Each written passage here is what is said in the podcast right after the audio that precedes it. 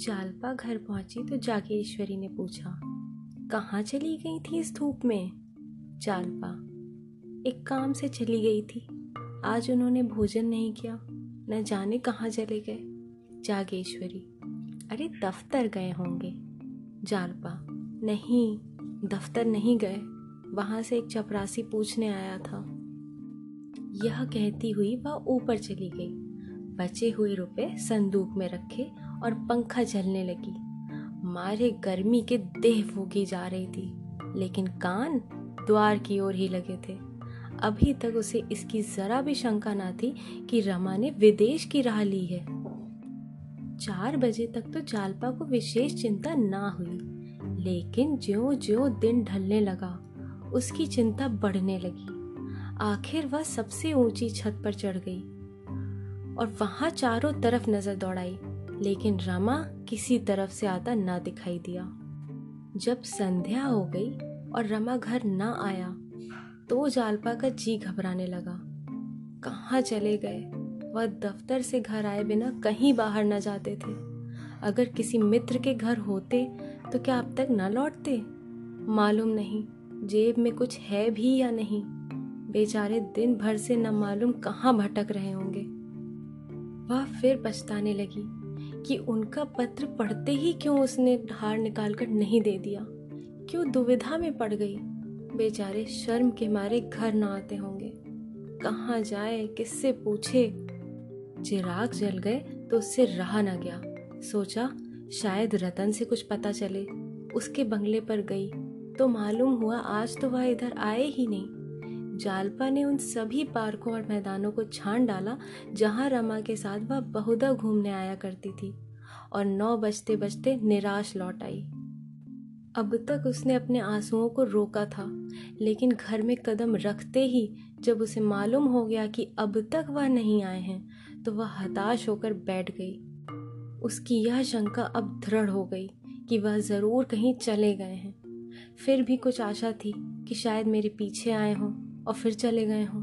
जाकर जागेश्वरी से पूछा, क्या वह घर आए थे अम्मा जी? जागेश्वरी, यार दोस्तों में बैठे कहीं गपशप कर रहे होंगे।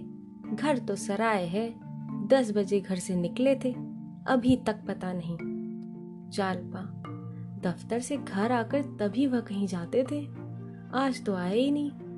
कहिए तो गोपी बाबू को भेज दूं, जाकर देखें कहाँ रह गए। जागेश्वरी, लड़के इस वक्त कहाँ देखने जाएंगे, थोड़ी देर और देख लो, फिर खाना उठाकर रख देना, कोई कहाँ तक इंतजार करेगा। जालपा ने इसका कुछ जवाब ना दिया, दफ्तर की कोई बात उनसे ना कही। जागेश्वरी सुनकर घबरा जाती और उसी वक्त रोना पिटना मच जाता। वह ऊपर जाकर लेट गई और अपने भाग्य पर रोने लगी। रह रह कर चित्त ऐसा विकल होने लगा मानो कलेजे में शूल उठ रहा हो। बार बार सोचती, अगर रात भर ना आए तो कल क्या करना होगा। जब तक कुछ पता न चले कि वह किधर गए हैं तब तक कोई जाए तो कहाँ जाए।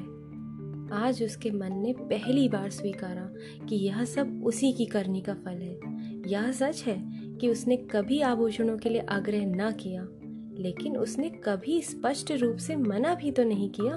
अगर गहने चोरी हो जाने के बाद इतनी अधीर ना हुई होती तो आज यह दिन क्यों आता।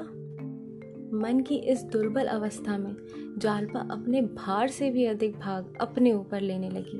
वह जानती थी रमा रिश्वत लेता है, नोच घसोट कर रुपए लाता है, फिर भी कभी उसने मना नहीं किया। उसने खुद क्यों अपनी कमली के बाहर पैर फैलाया, क्यों उसे रोज सैर सपाटे की सोचती थी। उपहारों को ले लेकर वह क्यों फली न समाती थी। रमानाथ प्रेम के वश होकर उसे प्रसन्न करने के लिए ही तो सब कुछ करते थे। युवकों का यही स्वभाव है। फिर उसने उनकी रक्षा के लिए क्या किया? क्यों उसे यह समझ ना आई कि आमदनी से ज्यादा खर्च करने का दंड एक दिन भोगना पड़ेगा। अब उसे ऐसी कितनी ही बातें याद आ रही थी जिनसे उसे रमा के मन की विकलता का परिचय पा जाना चाहिए था, पर उसने कभी उन बातों की ओर ध्यान ही न दिया।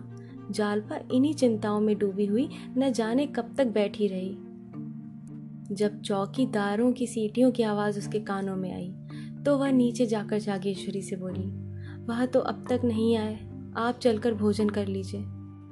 जागेश्वरी बैठी बैठी झपकियां ले रही थी। चौंक कर बोली, कहाँ चले गए थे? जालपा, वह तो अब तक नहीं आए। जागेश्वरी, अब तक नहीं आए? आधी रात हो गई है।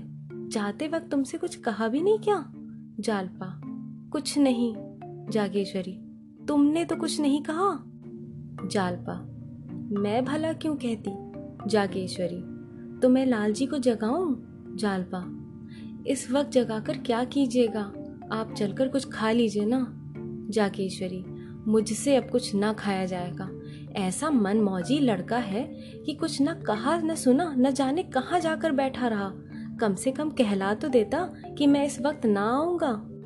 जागेश्वरी फिर लेट गई, मगर जालपा उसी तरह बैठी रही। यहाँ तक कि सारी रात गुजर गई, पहाड़ सी रात, जिसका एक एक पल एक एक वर्ष के समान कट रहा था। और इसी के साथ भाग तेईस की समाप्ति होती है। क्या जालपा और रमा सदैव के लिए दूर हो गए?